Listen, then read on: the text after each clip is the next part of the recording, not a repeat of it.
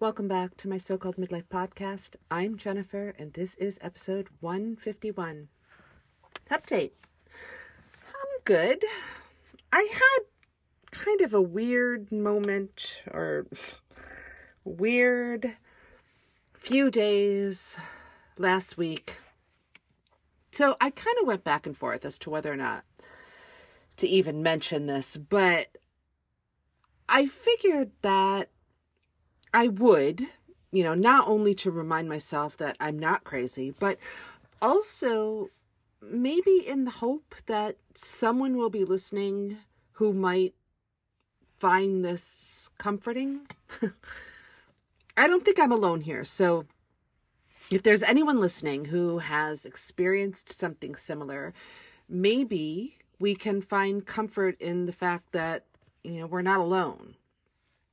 So, I've talked plenty on this podcast about, you know, my weight, and my struggle with my weight, my lifelong struggle with my weight. So, and I know that, you know, because it has been a lifelong struggle, that I maybe am not very clear headed when it comes to my body or, you know, how I see my body. So, about a year ago, I got to that point again, you know, that point that I swore I would never get to. I don't even know how many times I've made that proclamation to myself. But it was, I was over 200 pounds. I was 202 to be exact. This was, yeah, I think it was just a little over a year ago.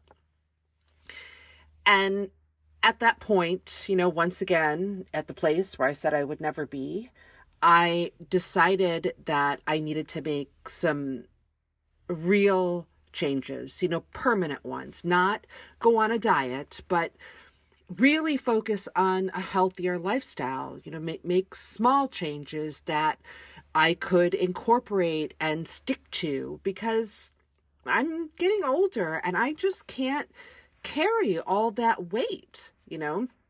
There's so many um other health issues associated with being overweight. And the older you are, the greater risk you are at for those other health issues, you know, like high blood pressure and diabetes, and even things like, you know, bad knees and bad back and all that stuff. So, about a year ago, I decided, you know, I have to make this change. And I knew it had to be permanent changes because diets don't work. I have dieted most of my adult life, and they have been just a temporary fix. So, I've known for years all the things I needed to do in order to get to a place where I'm at a healthy weight. So, instead of talking about it or thinking about it, I decided to actually do it. So, about a year ago, I began to make those changes. I started really tracking what I was eating. I kept a food diary. I weighed my portions. I upped my protein and fiber intake. I drank more water. I started exercising. No, nothing crazy, just, you know, a few days a week. I'd either, you know, do like some form of wall Pilates or I'd get on the treadmill or if it was nice out, I'd take a walk outside. And over time, I started to see some small changes, you know, enough to keep me motivated. And it took me a long time. It, it, this is the longest it has ever taken me to lose weight. There's a lot of reasons why, a lot of things factoring into that age, menopause, you know, you you name it. So it took me a long time. It took me about maybe about 8 months to lose about 20 pounds. So when I went home at the end of July, at that time, I was a, around 182 pounds. And I felt really good. I wasn't the skinniest I've ever been, but still, I was happy with the progress that I had made.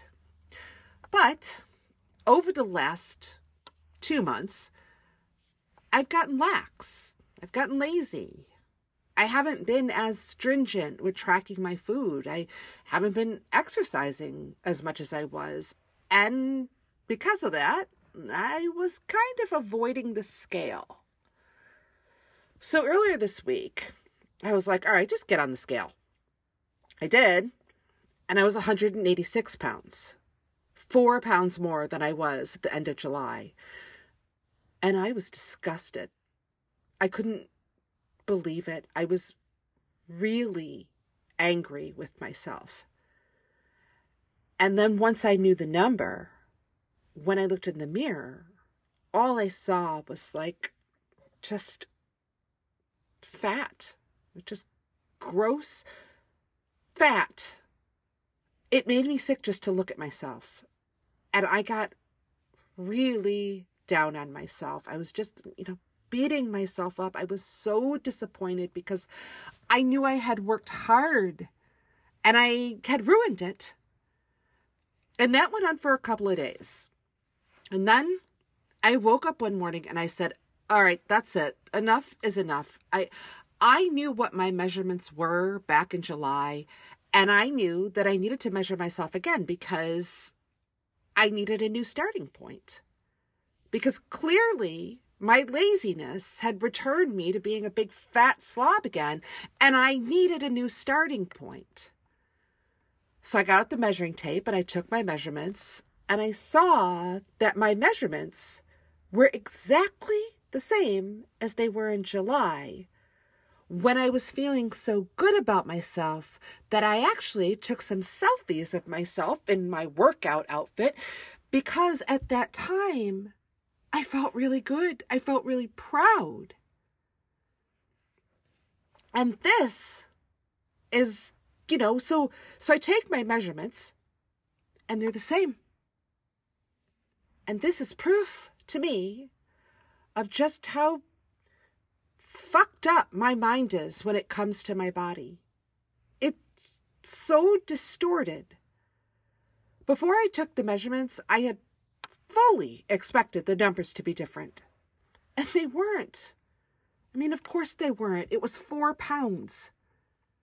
So the person I was seeing now is like just gross and fat and out of shape was literally the same size as the person I was so proud of that I took selfies of myself in my workout gear. And the weird thing is that when I took those selfies, I took them because I knew there would come a day when I was feeling bad about myself and I would want to remind myself that you are still the same person. The person in the picture is you. You're fine. You're okay. You're still on track. Ugh. I just hope, I pray that there will come a day when I don't obsess over my weight and my body, or maybe I'll just get too old to care. And like I said, I hope telling this maybe helps someone. I know that this sort of body dysmorphia, it's not uncommon. So if you need a reminder, you're still you. You're still the person that everyone in your life loves. You're still you. TV podcast recommendations. So, I do have a new podcast, and it is available on the podcast platforms, but it is also available on YouTube, and that is where I choose to watch it. It's called Ghosts and Grit. It is hosted by Jack Osbourne. And I told you last week how much I love him. So, you know, this should come as no surprise to anyone. I think at this point it's brand new and there is only one episode out so far.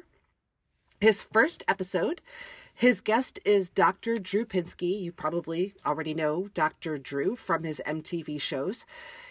They had a really interesting conversation talking about everything from ghosts to addiction to COVID, a lot. I think the episode is just over an hour long. And because they do talk about so many different things, um, you probably won't agree with everything they say. I mean, I, I know I didn't, but it's good to listen to other points of view because it will do one of two things. It will either strengthen your thoughts and opinions on a, you know, particular topic or it'll give you something to think about. Both of those are good things. For TV, I watched a docu- documentary on Max called You Were My First Boyfriend. It's the story of filmmakers, excuse me, Cecilia Aldarondo's adolescence. Now, I had no idea what this is going to be like. I had seen like a little preview, but it looked just kind of quirky, and I thought, eh, yeah, it's an hour. I'll watch it. I definitely wasn't expecting to cry as much as I did. Aldarondo reenacts moments from her adolescence. At times it's funny, sometimes it's sad, sometimes it's painful. In the end, I thought it would make me feel worse about my own adolescence, you know, bringing up memories I thought I had long buried. But instead, it reminded me that being a teenager is just hard. And for most people, there are at least a few moments that we would like to forget. This was really good. It is sweet. And her retelling of it feels honest and sincere, and I would recommend it. It's really good. And I finished season three of The Morning Show. Oh my gosh, are you guys watching this show? I think I love this show, and I think this was the best season yet. And I'm not just saying that because Tig Notaro is in it. I mean, she was just a lovely bonus, as was Jon Hamm. It was really, really good. It ended on a little bit of a cliffhanger, so I checked, and there definitely will be a season four, although there's no release date from it. I think that probably has more to do with the strikes that have happened, but now those strikes are over, so hopefully they get season four, you know, season four filming soon. This show is so good, and you know I love this show. And if I haven't already mentioned it, Jennifer Aniston is so good in this show. So good. Because unlike a, most of her other characters, this one, Alex, she's not very likable. She's pretty selfish. Her motivations are often self centered but every once in a while, she'll do something where you can see she's still human. But really, really, really, I mean, everybody on this show is great, but for me, she's the standout. So if you haven't watched it, watch the morning show. All three seasons right now are out on and available on Apple TV. All right, now that you're all caught up on my week, let's get into this week's topic.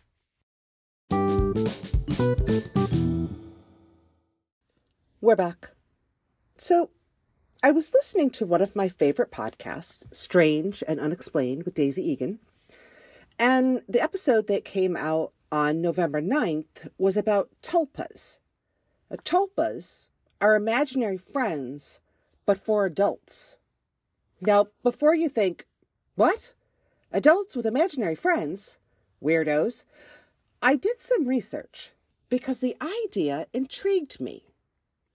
What I found was that the idea of an adult having an imaginary friend is not as weird or as uncommon as I thought. Many in the therapist world see it as helpful.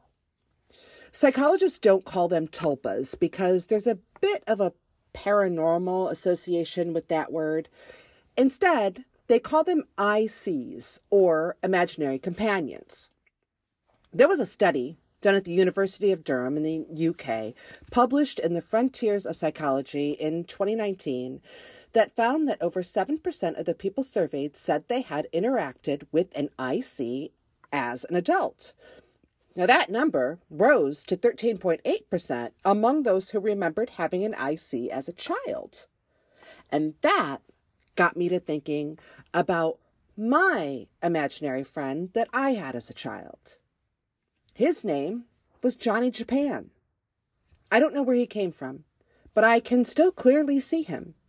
He was a little boy about my age, hmm, four or five, with short dark hair and a bowl cut. He was dressed in the style of the day corduroy pants, a checkered button down, little shoes, probably Buster Browns, because I always wanted Buster Browns, but they were kind of expensive, so I put them on Johnny instead. Johnny was a big part of my childhood for a period of time, so much so that even all these years later, I've never forgotten about him. He was my imaginary friend, but I often referred to him as my boyfriend. In fact, I've mentioned one that one of my very good friends, you know, I've talked about him I don't know how many times on this podcast. I've nicknamed him JJ, short for Johnny Japan, my imaginary boyfriend. As far as I can remember, of the four of us, myself and my sisters, I was the only one who had an imaginary friend. Now, sisters, you can correct me if I'm wrong. And I wondered if that said anything about me. Most kids do imaginary play. They give their toys voices and personalities, but only about one in four, coincidentally, create a separate, unseen by others, imaginary friend. What I found was kind of a mixed bag. There were positives, like studies that show that children who have imaginary friends grow up to be more imaginative adults. But there were also negatives. Other studies that showed that children create imaginary friends of necessity to quell the loneliness that they're feeling or because they've suffered some sort of trauma. If I had to guess, knowing a little bit about myself, I'd say my imaginary friend was born out of me trying to stand out a little show how different I was. You know, look at me. I'm not your average five year old. I'm the one with the friend no one else can see. More attention seeking than a sign of a creative mind. According to one article I found on Psychology Today, imaginary friends are a normal and even beneficial part of childhood development. Psychologists say they help children cope with periods of adversity, transition, loneliness, as well as the stressors of everyday life. Recently, child psychologists have reported an increase in imaginary friends during the COVID pandemic. Is anyone surprised by this? I mean, it kind of makes perfect sense. If a child's not allowed to spend time with their actual friends, they'll just create one. It also speaks to the adaptability and coping skills of the child brain. A whole comic strip that ran for 10 years was based on a boy and his imaginary friend in the form of a stuffed tiger. Calvin and his best friend Hobbes. Hobbes seemed to take on the personality of a more mature, wise friend. Where Calvin was just your typical impulsive six year old, Hobbes has an awareness of consequences, you know, kind of like a wiser older brother. Creator Bill Watterson once said that Hobbes, who was named after the philosopher Thomas Hobbes, offers Calvin different perspectives from which to view the world. And let's not forget Big Bird's imaginary friend Snuffleupagus, whom I did not know was imaginary until I was well into adulthood. From what I can tell, if you're a child and instead of saying I have an imaginary friend, you call it a quote, imaginary world, end quote, and create intricate stories based on it, that seems to be okay. That's acceptable. It's often considered a sign of high intelligence. In fact, the Bronte sisters, all of whom grew up to be very successful authors, created detailed fantasy kingdoms populated with various characters during their childhood and continued to engage with those creations well into adulthood. And who doesn't think of Harvey when they think of an adult having an imaginary friend? Although in that case, Elwood, played by James Stewart, was almost committed to a sanitarium by his sister Vera. Eventually, Vera sees that Elwood is actually happier than most people and assumes it's because of his constant, comforting companion, Harvey. For kids with imaginary friends, they can take many forms. Sometimes, as with me, it's another child about their age. Sometimes it's an animal, but with human traits. They're able to talk and interact with them. Sometimes they're complete fantasy, an amalgamation of characteristics and traits like a flying fish or a dragon unicorn. Ask a child about their friend that only they can see, and the details provided are usually pretty vivid. They are as we- real to them as anyone else in the world. I could very clearly see and hear Johnny. He was totally separate from me. I can't really say I remember his personality traits, but I do remember having conversations with him. I knew he wasn't real and that he didn't exist outside of my head, but he felt as real as any other toy I played with. In another article, also in Psychology Today, it said, surprisingly, invisible friends don't necessarily d- disappear when childhood ends. One study that examined the diaries of adolescents plus questionnaire data concluded that socially competent and creative adolescents were more likely to create an imaginary friend, and that this type of friend was not a substitute for relationships in the real world. Adult fiction writers often talk about their characters taking on a life of their own, which may be a comparable process to a child's invisible friend. Unfortunately for me, Johnny did not stay with me into adolescence. I think I either let him go or was teased so much about him that I chased him away. I found another study. This one is based on interviews of middle school students at high risk for developing behavioral problems. And it found that having an imaginary companion was associated with better coping strategies, but lower social preferences with peers. However, at the by the end of high school, those high risk children who had had imaginary companion in middle school showed better adjustment on multiple measures. For all of the various reasons I found that might explain why a child creates, you know, a friend that only they can see, the one common theme I found was that it is not a sign of a troubled child. There are, of course, those who create a companion to help them cope with stressful situations, but not always. And then there are some children that create someone to shift the blame when they do something wrong. You know, I didn't do it, it was Johnny. Now, I don't have a specific memory of doing this, but let's just say I wouldn't be surprised to find that I did. Imaginary friends can help children to cope with fears, explore ideas, or gain a sense of competence.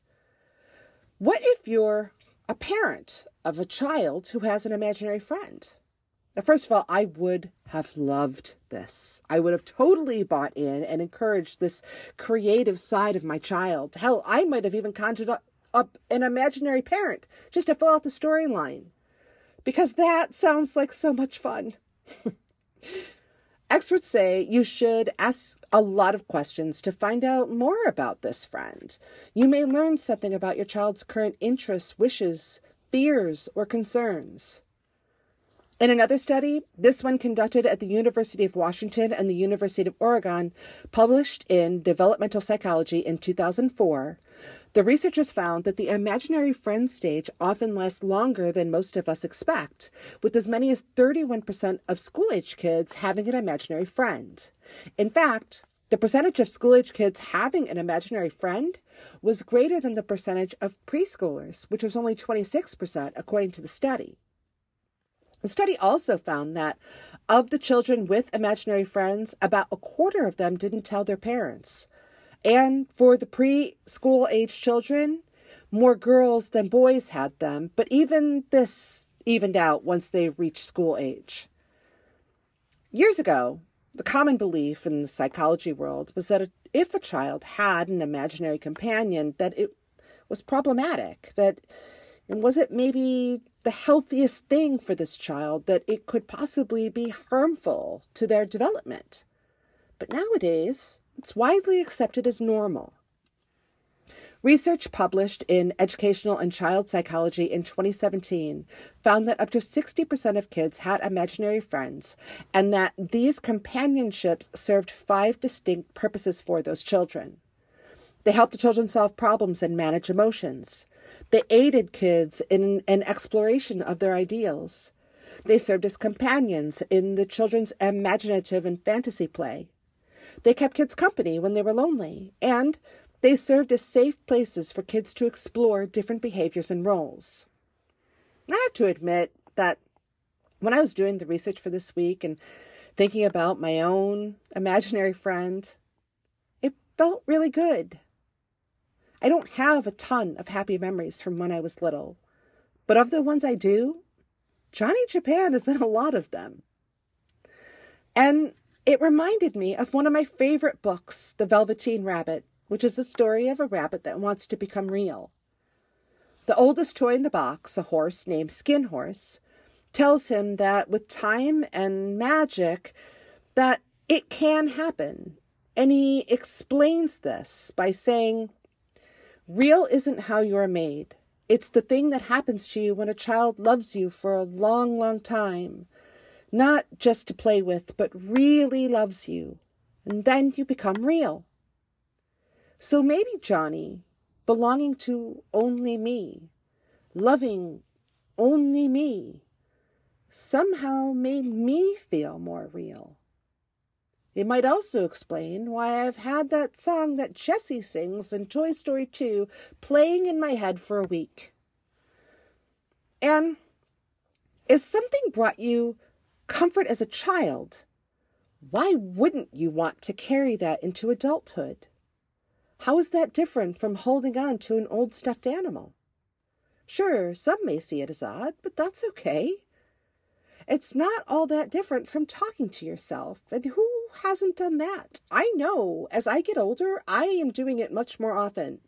I'm figuring out schedules, working out solutions out loud with no one else but me. An imaginary friend is nothing more than just a different part of yourself. And there are many therapies throughout the world that actually encourage this. Talking to different parts of yourself is a way of healing from past trauma. Having an imaginary friend is only seen as odd because it's uncommon. But who wants to be common anyway? All right, guys, I'm going to wrap up this week's episode. Thanks for coming back for episode 151. Don't forget, join the Facebook group and like the Facebook page, My So Called Midlife Podcast. You can follow me on Instagram at My So Called Midlife Podcast. If you like the podcast, tell your friends, even your imaginary ones, and then ask them to listen. If you have questions or topic suggestions, please email me at my so called midlife podcast at gmail.com. I have to make a note about that. So I recently found out like yesterday that my email address linked to my Spotify account where I create this podcast every week was wrong. So if anyone who is listening has emailed me and not gotten a response, I am so sorry. I did not know it was incorrect. It was going to some like what they called a ghost account that I did not have access to. So that has been fixed. So if you emailed me in the past, please email me again. If you'd like to email me now, at least I'll get it. And I promise I'll respond. Email again, my so called midlife podcast at gmail.com. Thanks for listening. And just as a reminder, no new episode next week. It is Thanksgiving and I am taking the day off, but I'll be back with a new episode on Thursday, November 30th. Until then, love you. Bye.